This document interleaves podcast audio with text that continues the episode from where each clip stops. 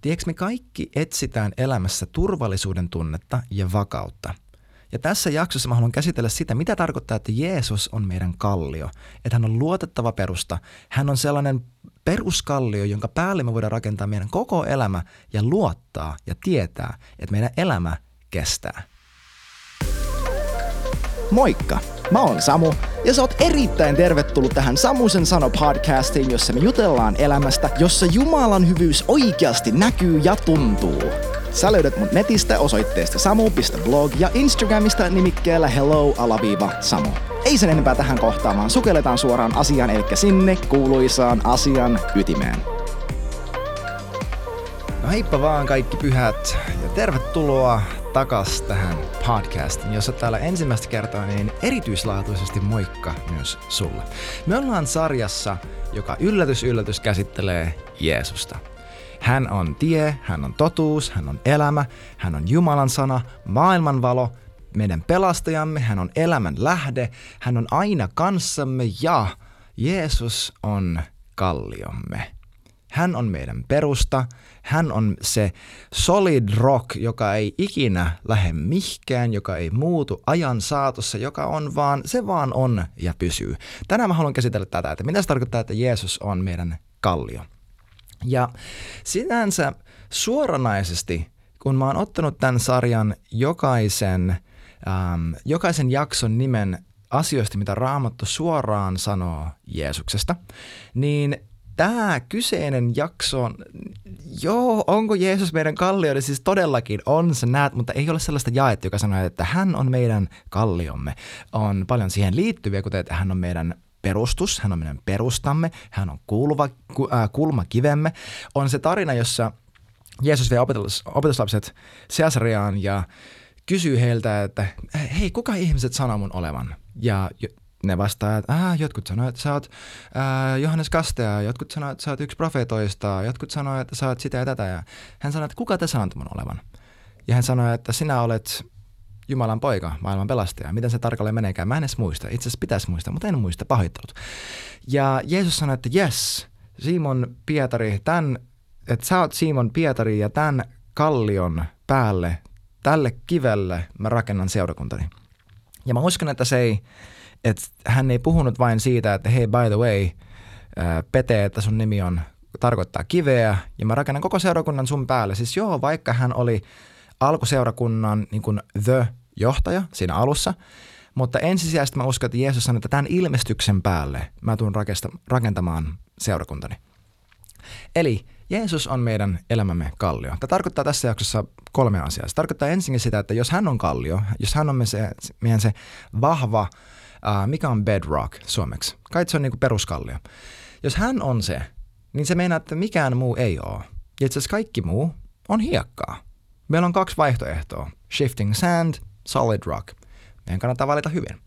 Toiseksi se tarkoittaa sitä, että nimenomaan meidän täytyy rakentaa meidän elämämme hänen päälleen. Sä ehkä muistat, jos sä oot koskaan lukenut Matteus 7 vuorisaarnan ihan viimeiset sanat. Jeesus puhuu tästä aiheesta, että meidän tulee rakentaa meidän elämä sen päälle, mitä hän sanoo, eikä minkä tahansa muulle. Miksi? Koska kolmanneksi Jeesus on luotettava perusta. Hän vaan oikeasti on. Tiedätkö, Jumala on meidän kaiken luottamuksen arvoinen. Hän on osoittanut sen kerta toisensa jälkeen. Ja joo, meillä on paljon syytä siihen, miksi meillä on, voi olla luottamuspula hänen, hänen suuntaan. Ja mä haluan tänään käsitellä sitä. Mä en halua syyllistää sua, mä en halua sättiä tai piiskata tässä ketään, vaan mä haluan, mä haluan saada meissä aikaan uskoa ja rakkautta häntä kohtaan vastauksena siihen, kuinka hyvä hän yksinkertaisesti meille on. Mutta lähtää liikkeelle. Jesa, 2, ja, Jesa, Jesa 26. Jesa ja 26 ja 4 sano, että turvatkaa Herraan aina, sillä Herra, Herra on iankaikkinen kallio. Voisi sanoa, että hän on peruskallio, joka pysyy ikuisesti.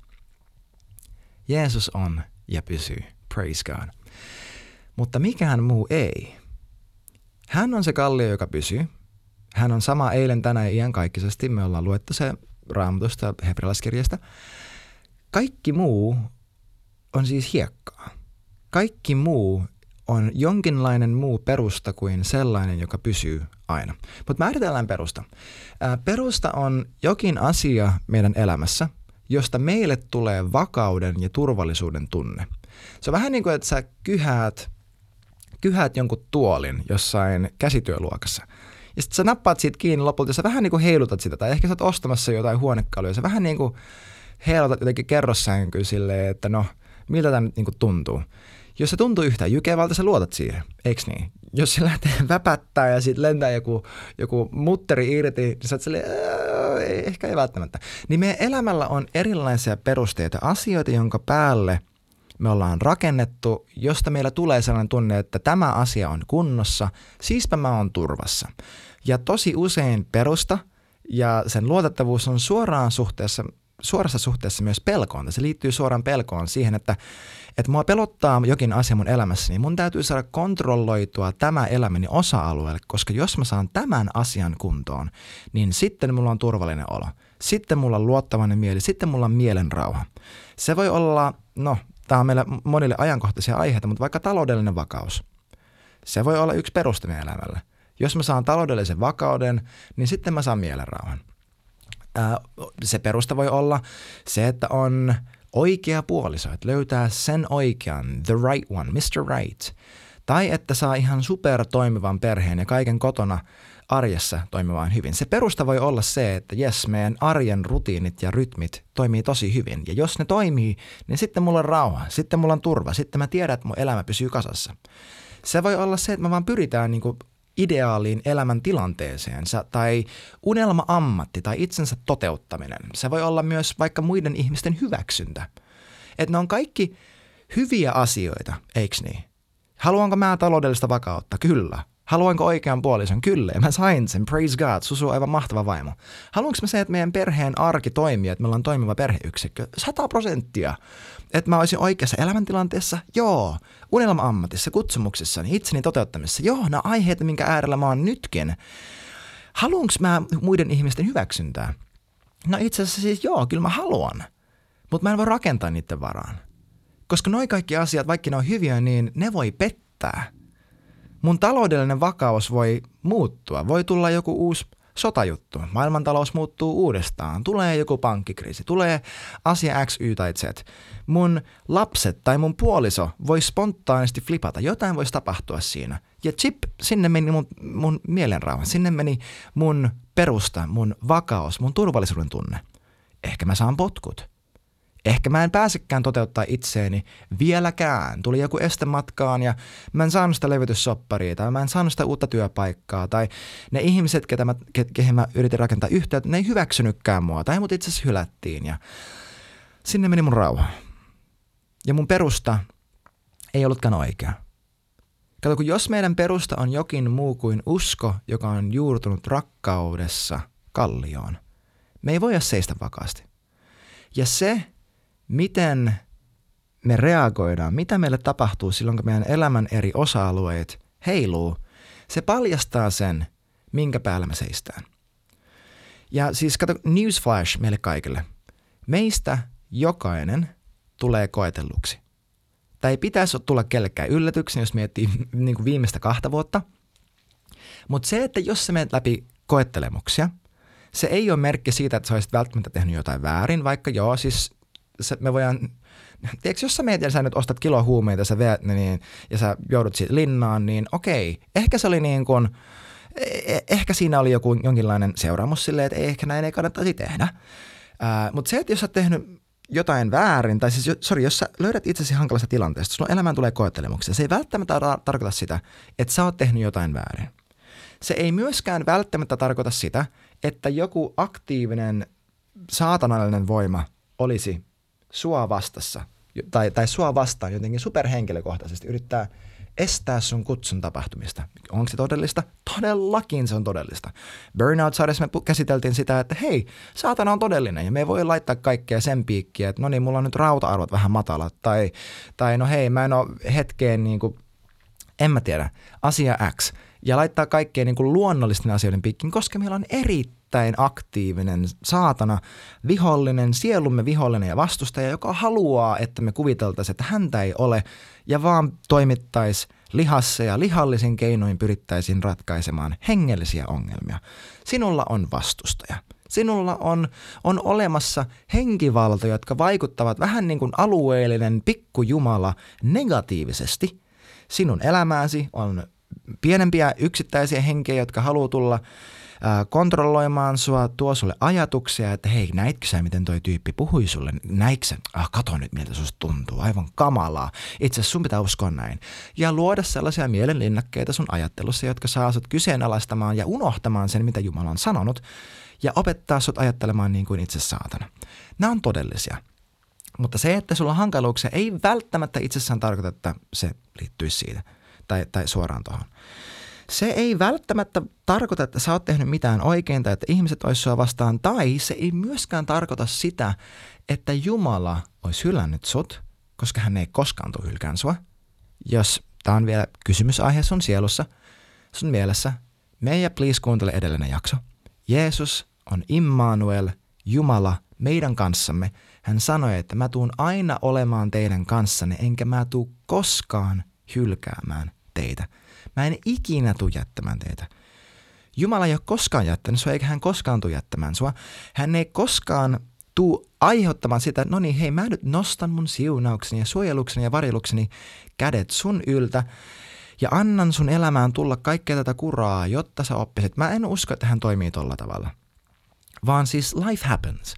Me eletään luomakunnassa, joka ikävä kyllä edelleenkin kärsii ihmisen synnistä että kun kysytään tai on sitä keskustelua, että aha, voiko sä, voiko sä uskoa, mitä maailmassa tapahtuu, niin joo, todellakin voin. Mä voin, ja niin kuin Peter Lewis sanoi tosi hyvin, että mä voin kertoa, mikä se on. Mä voin kertoa, mistä johtuu sodat, mä voin kertoa, mistä johtuu kaikki niin kuin, äh, ihmisryhmien äh, väkivalta toisiaan kohtaan, mistä johtuu kaikki tämä se niin kuin envir- environmental crisis, kaikki, kaikki nämä eri asiat. Mä voin kertoa täsmälleen, mistä se johtuu. Synti. Se on synti.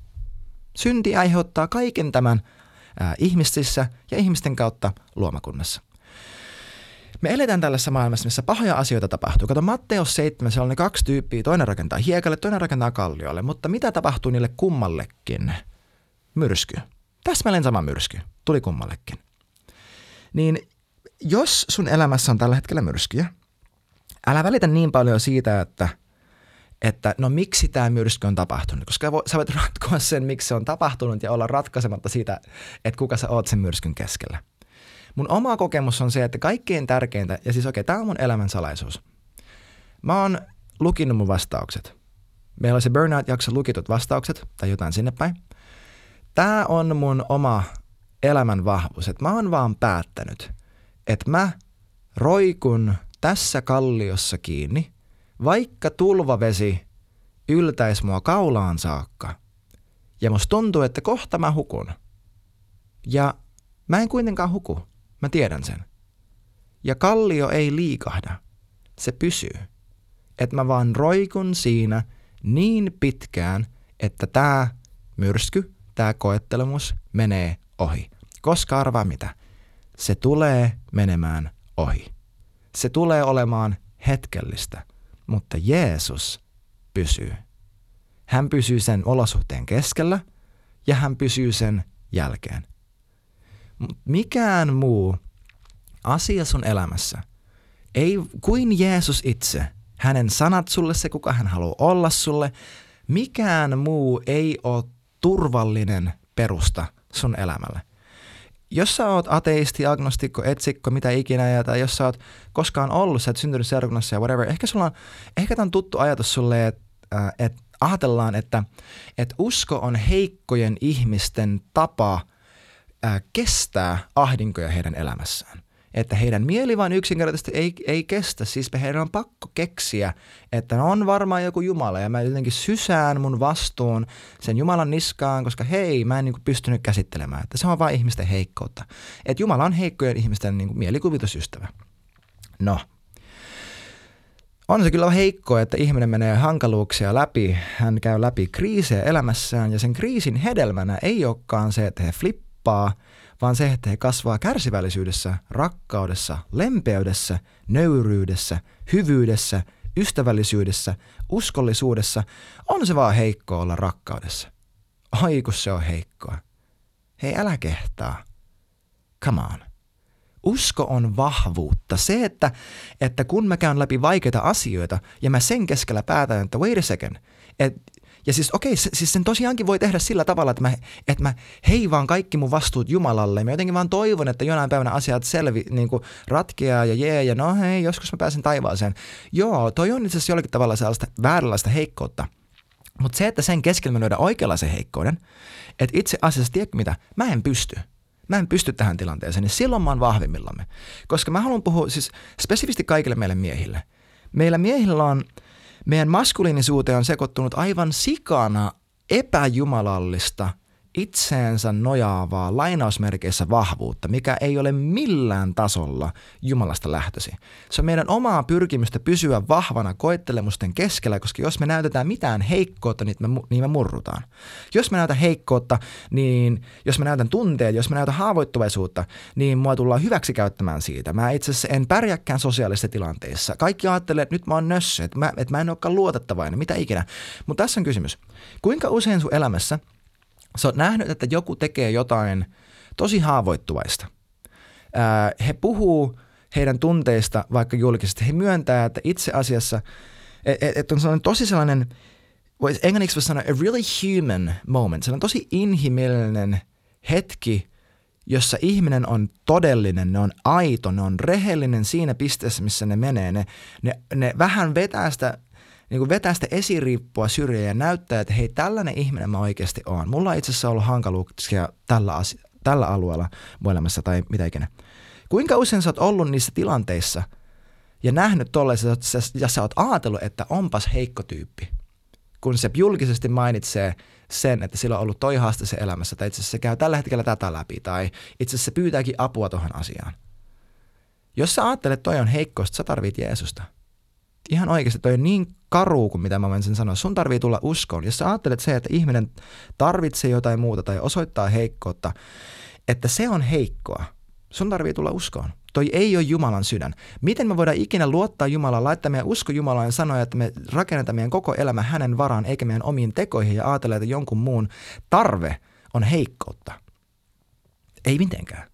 Usko on sitä, että mä laitan uskomani häneen enkä itse itseni. Usko on sitä, että mä sallin itseni olla heikko, jotta hän voi olla vahva mun elämässäni. Mä en yhtään ajatellut, että mä puhuisin tästä aiheesta tässä jaksossa, mutta jonkun varmaan piti kuulla toi praise God. Mutta Pointti numero kaksi. Eli ensinnäkin, kaikki muu on hiekkaa, minkä mun päälle ei voi rakentaa, kaikki muu tulee pettämään. Sun taloudellinen, sun perheasiat, sun terveysasiat, vaikka se ei ole Jumalan tahto millään tasolla, että mikään näistä, sun unelma-ammatti, sun, niin se, että sulla olisi hyviä ihmisuutta, että mikään näistä ei ole sellainen asia, minkä Jumala haluaa horjuttaa, mihin hän hyökkää, missä hän nostaa jotenkin siunauksensa, jotta hän koettelisi sua sillä tavalla. Elämä koettelee, mutta Jumala uskollinen kun on se sanonta, että, että Jumala koettelee, mutta ei hylkää. No toi ei ole hirveän raamatullinen ajattelu. Mutta me varmaan käsitellään tätä joskus myöhemmin, vaikka siinä jaksossa, että hän on uskollinen. Tai siinä, että hän on hyvä. Tai siinä, että hän onkin täydellinen isä. Niin kuin Jesaja sanoi, että Jeesuksen nimi tulee olemaan täydellinen tai hyvä isä. Ja iankaikkinen isä. Jumala on hyvä isä ja hän kohtelee sua samalla tavalla kuin maailman paras isä kohtelee omiaan lapsiaan. Ja mä en heitä mun, tai, tai droppaa mun poikia jonnekin kadun nurkalle Suomen pahimpaan kortteliin ja katso, että saaks ne turpaan. Ja, ja u, luota siihen, että no hei, se tekee heistä vahvempia. Jumala on hyvä meille. Hän on hyvä meille ja hän on täysin luotettava. Hän on vankka perusta, mutta mikään muu ei ole. Ja tästä syystä, pointti kaksi, meidän täytyy rakentaa meidän elämämme Jeesuksen päälle. Meidän täytyy rakentaa meidän elämä Jeesuksen päälle. Mä haluan lukea ton noin sanat Matteus 7, ihan vuorisanan loppu, eli 7 jakeesta 24 eteenpäin. Se menee näin.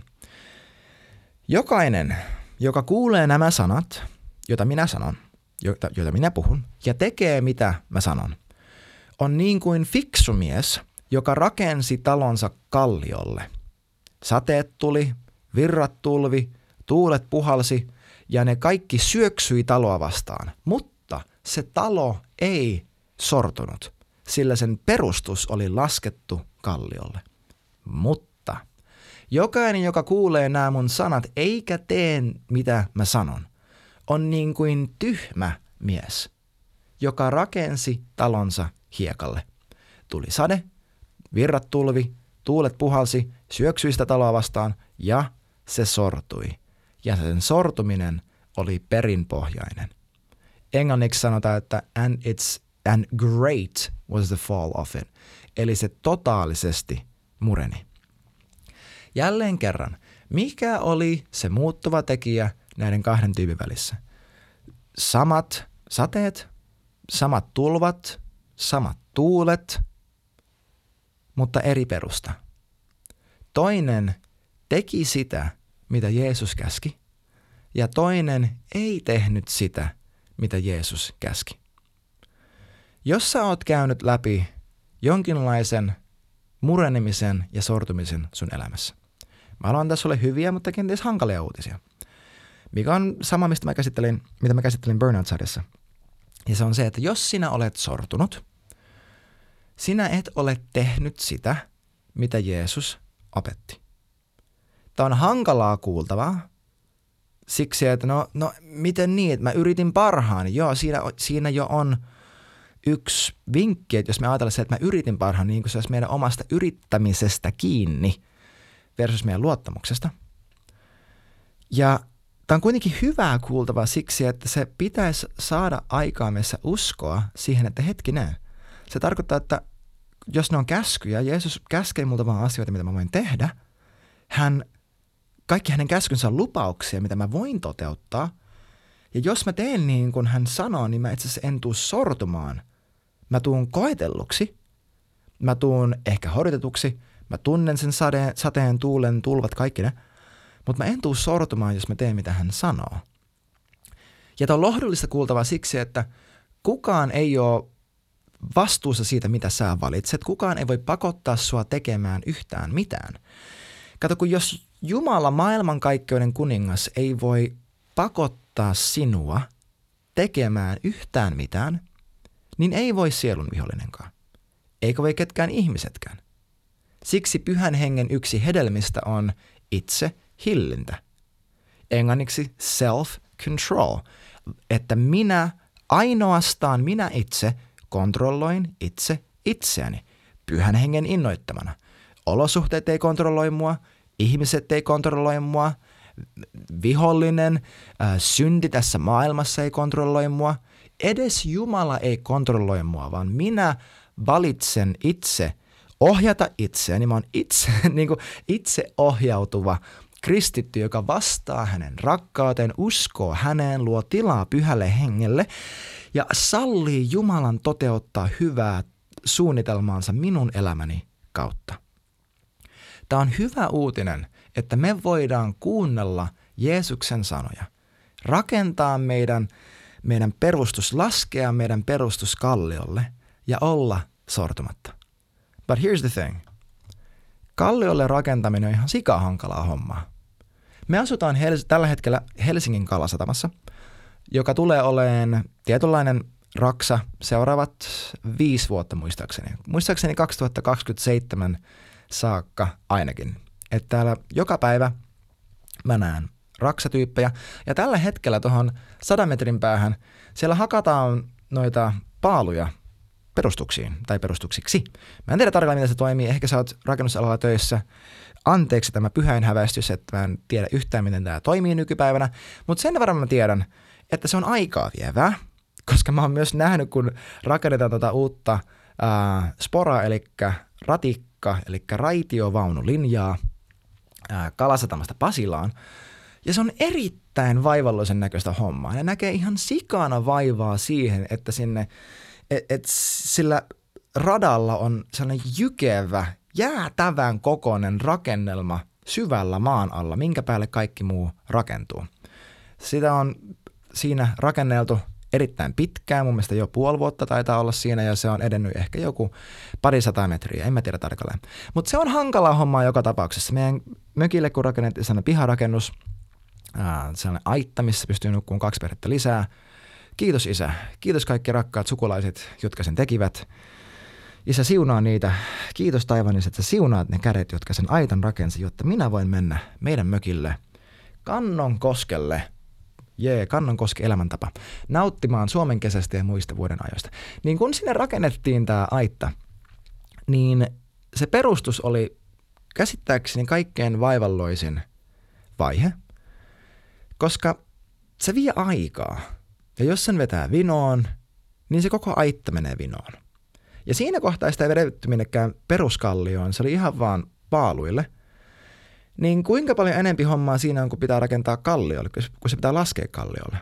Kato, kun me haluttais vaan lukea joku kirja, kuunnella joku podcast-jakso, käydä jossain konferenssissa tai jollekin matkalla ja olla valmiita.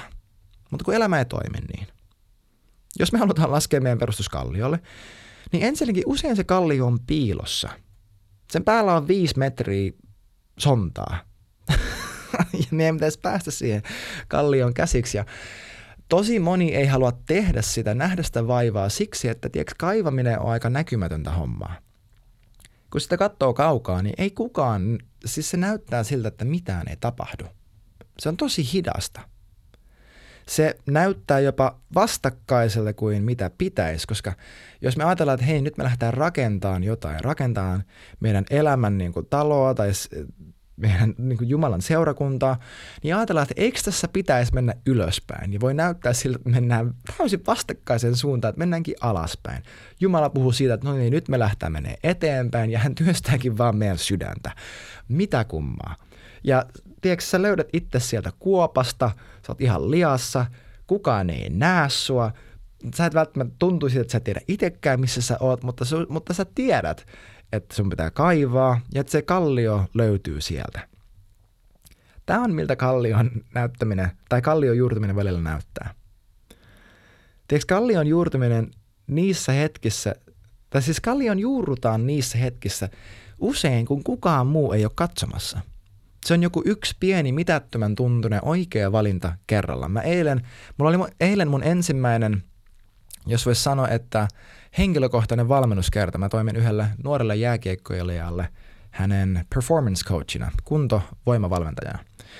Ähm, Tämä on asia, mitä mä pyrin mahdollisesti lisään ed- elämässäni enemmänkin, on tietynlainen coachaus, ei pelkästään terveyspuolella, vaan niin kuin elämänlaajuisesti tällainen life coaching juttu. Ehkä jos sua kiinnostaa, niin hei, laita mulle mailiin, jutellaan. Mä en vielä teistä sitä kaupallisesti, mutta katsotaan. Mutta anyway, eilen meillä oli ensimmäinen yhteinen treeni tämän kiekkoilijan kanssa ja ja mä sanoin treenin lopuksi, että älä välitä yhtä paljon tai niin paljon siitä, että miltä asiat nyt näyttää tai sitä, että nousi tämä ja tämäkin kehityskohta ja että pitäisi olla jossakin tietyssä pisteessä.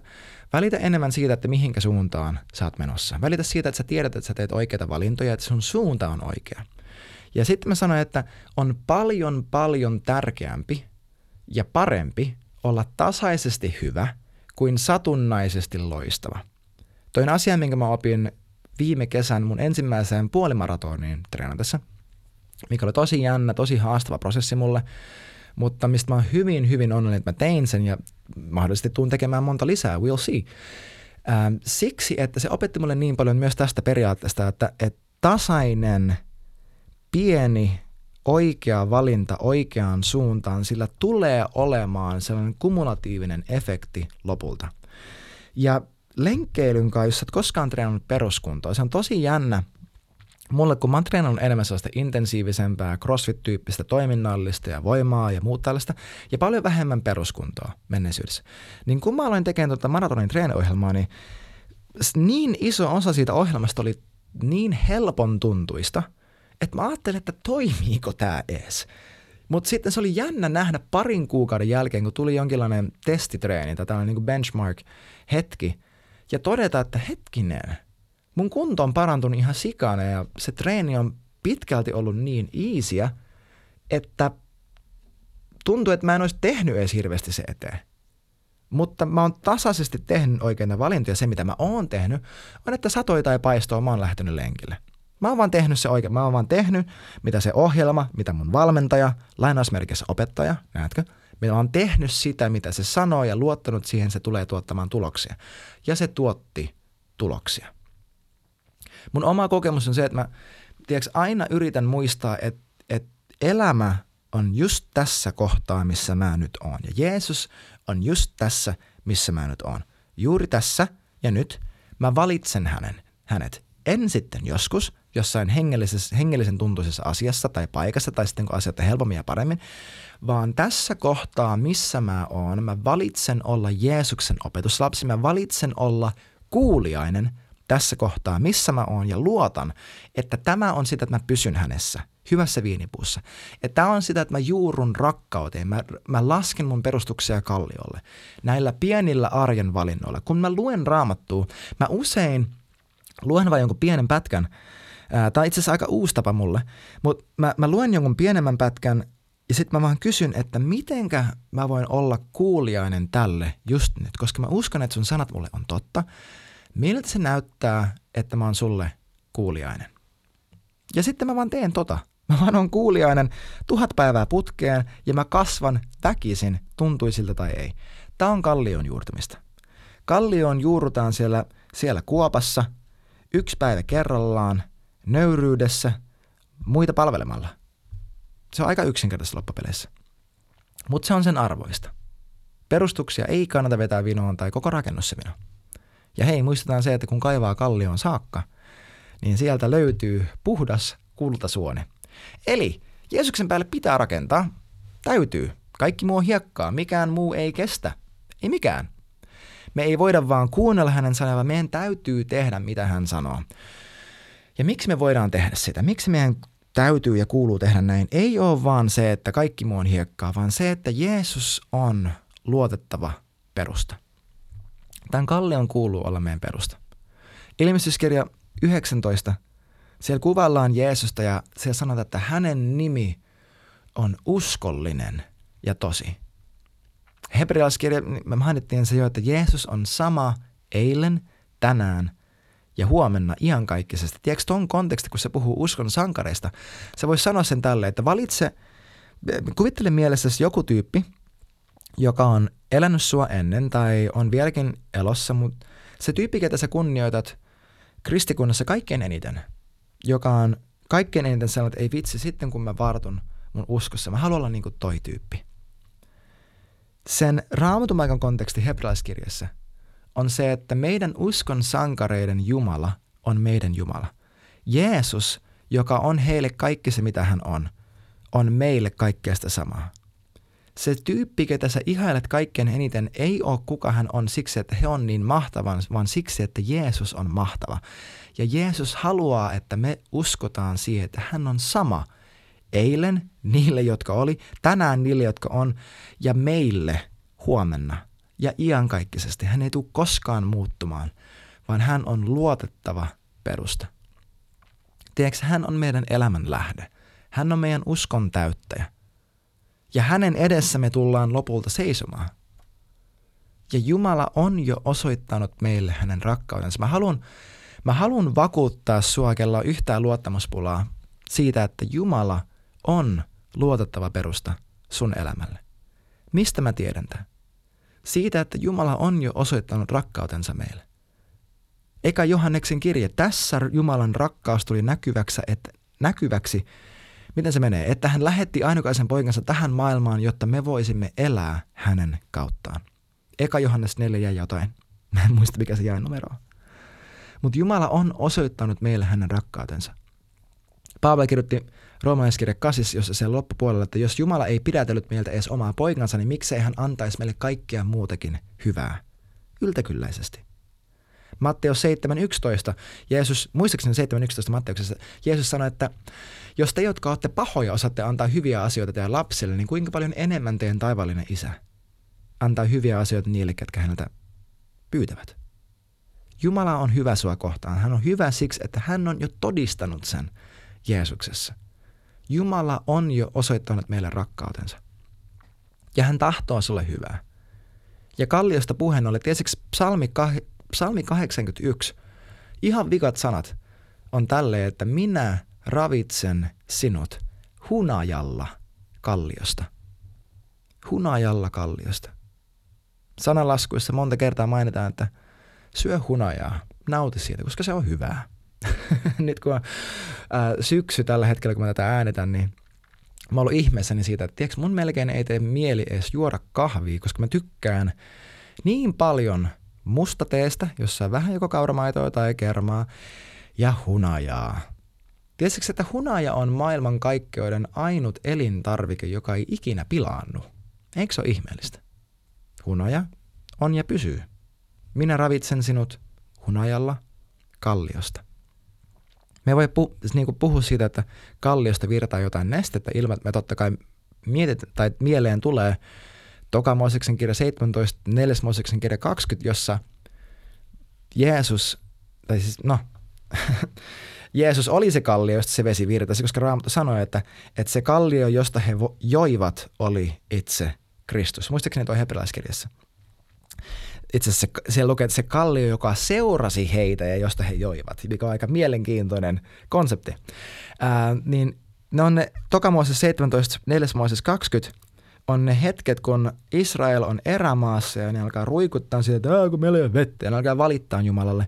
Ja eka kerralla Mooses tekee niin kuin Jumala sanoo, ja hän, hän iskee sitä kiveä. Toisella kerralla Jumala sanoo, että hei, puhu sille kivelle, ja Mooses iskee sitä kiveä ja vettä pursaa ulos. Ja Jumala sanoo, että Mooses, sä et pääse luvattuun maahan, koska sä et ollut kuulijainen. Koska hän vihan, vihassa ja turhautumisessa ammensi sitä vettä, jota Jumala halusi altaa.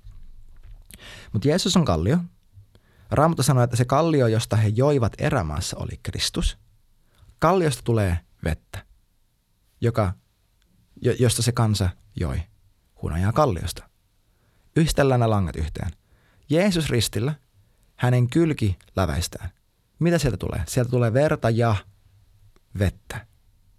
Vesi virtasi hänen kyljestään samalla tavalla kuin vesi virtasi kalliosta.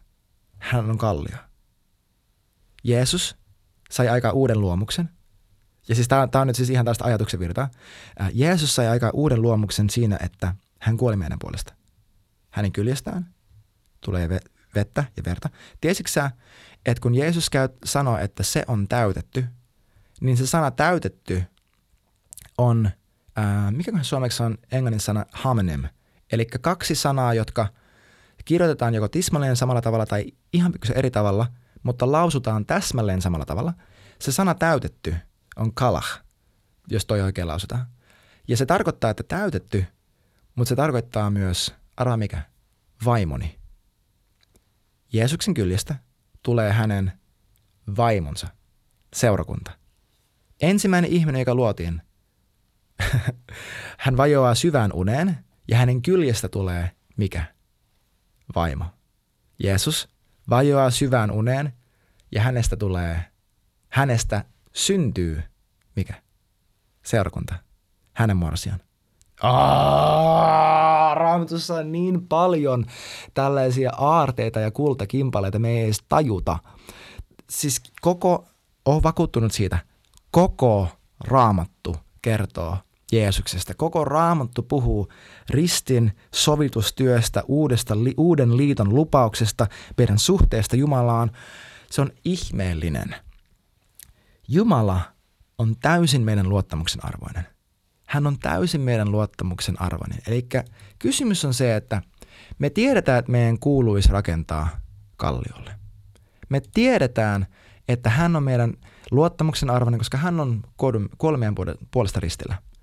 Eli mistä meidän luottamuspula johtuu? Tiedätkö, mä oon sortunut tähän ennen ja tosi paljon ja edelleen vieläkin, että mä pyrin laittamaan joko omassa elämässäni tai muiden elämässä päälle sellaista uskolaastaria ongelman päälle. Tai että heidän elämässä on epäuskoa tai pelkoa tai jotain, ja mä laitan sen päälle vaan uskoa, ja toivon, että kun mä laitan sitä tarpeeksi, niin ne muut motiivit ja asiat sieltä lähtee, ja ää, usko pääsee hallitsemaan se ihmisen elämää, Jumalan rakkaus pääsee virtaamaan ja tja, tja, tja, tja, sä ymmärrät, niitä elämä muuttuu. Mä en ole yhtä hyvin osannut tehdä sitä, mitä mä nyt näen, että tosi moni mun lempiopettajista, ää, Dan Mohler, Dan Mahler, ää, Andrew Womack, moni muu tyyppi, että mä en tajunnut sitä aiemmin, mutta he tosi tietoisesti käsittelee sitä, että mik, niitä niin kuin epäuskon siemeniä ja syitä ja miksi meidän on vaikea uskoa siihen, mikä me tiedetään olevan totta. Koska tosi useinhan asia toimii niin, että sä tiedät, että jokin on totta mutta sulla, ja, ja sä uskot siihen, mutta sulla on samaan aikaan epäusko ja se epäusko meidän mielessä tekee siitä hankalaa meidän saada niin kuin selkeä käsitys ja puhdas usko, joka on sitä Ekatimoteos 1 ja 5 mukaista vilpitöntä, teeskentelemätöntä uskoa. Ja tämä on se usko, mihin mä pyrin nytkin. Että meillä olisi teeskentelemätön luottamus. Että meillä olisi puhdas luottamus, vilpitön luottamus isään. Eli tämä on kysymys sulle ja mulle itselleni. Että jos mä sanon, että hei, mehän tulee rakentamaan koko elämän Jeesuksen varaa.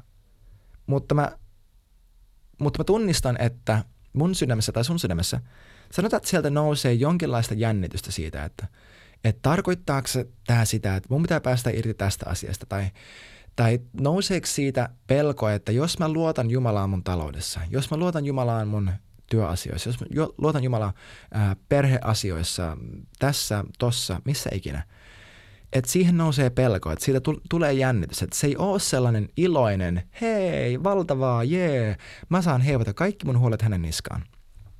Niin miksi? Mistä toi pelko tulee?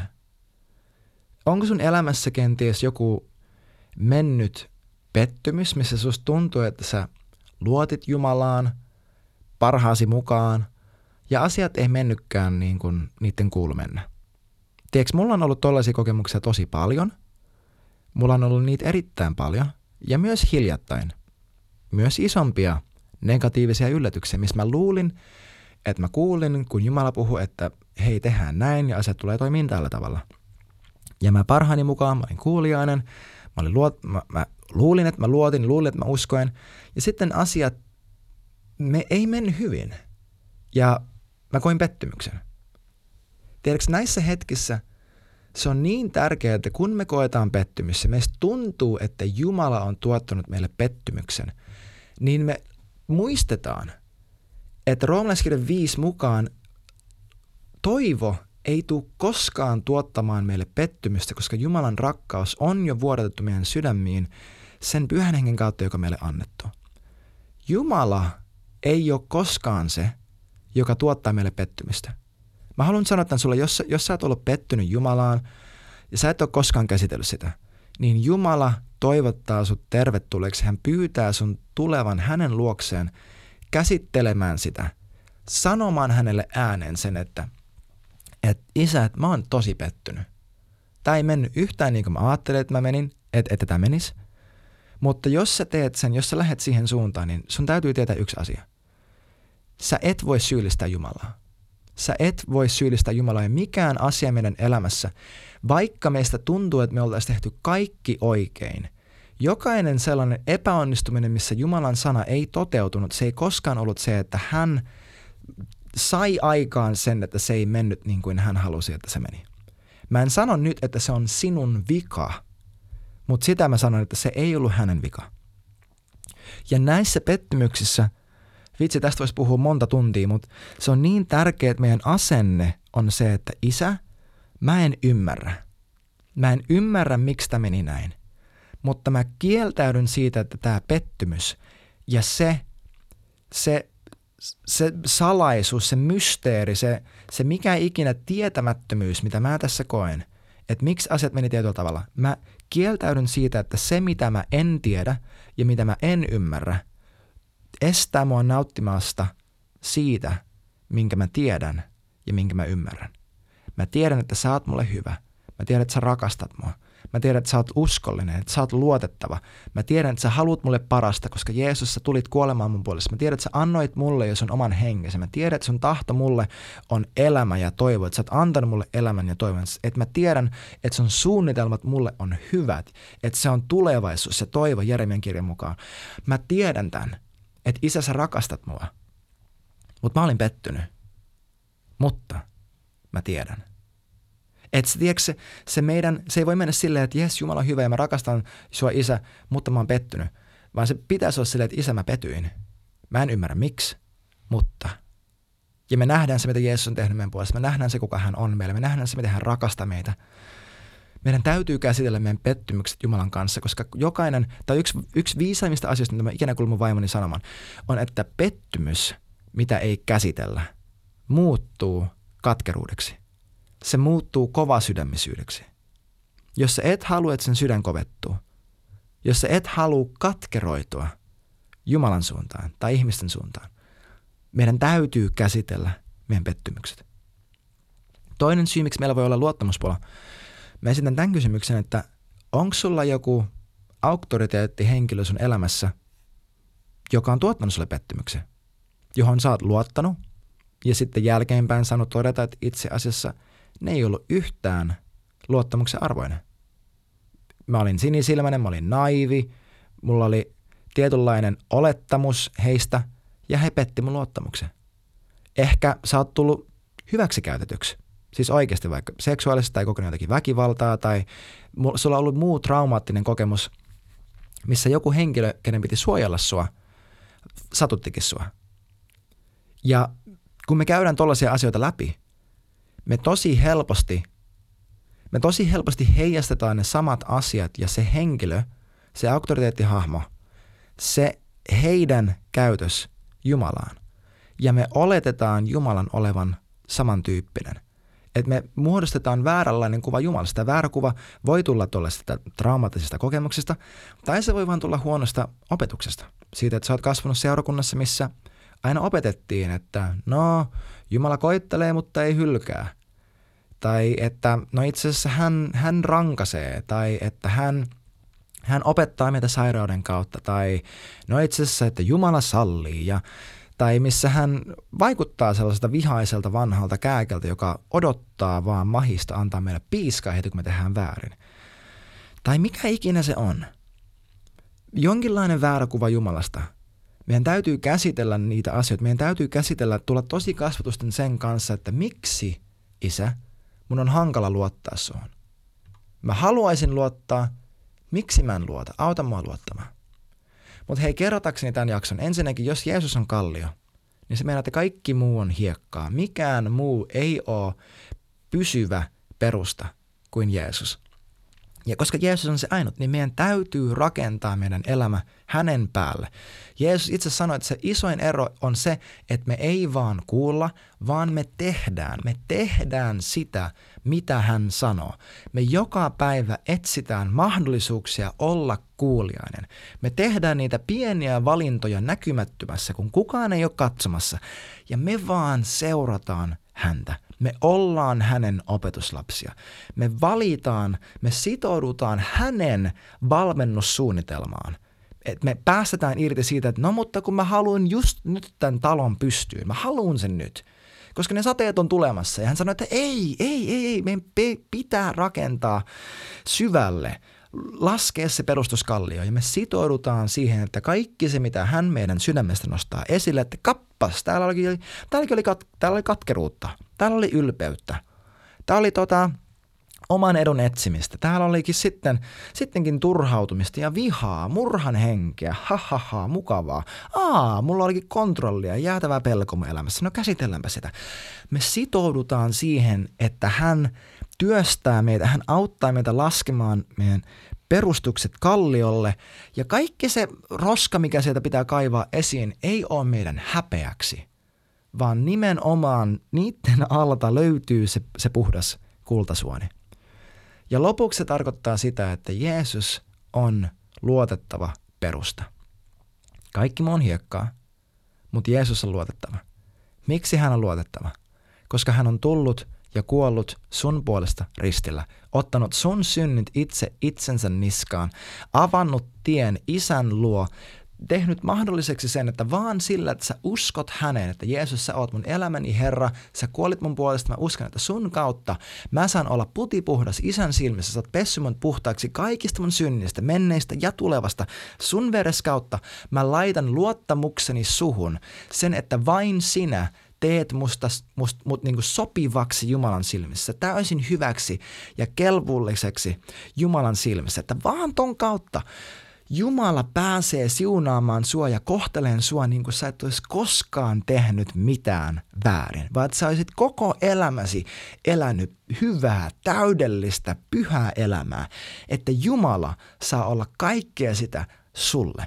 Ja sä saat vastata tähän rakkauteen, e- ei elää pelosta ja häpeästä ja suorittamisesta ja hädästä käsin, vaan luottaen häneen vastaanottaen hänen rakkautta, tuntien hänet sun Jumalana, sun isänä, sun pelastajana, sun ainoana elämän lähteenä ja totuutena ja sun kalliona. Jeesus on kallio, jonka päälle meidän tulee rakentaa, ja hän on täysin luotettava.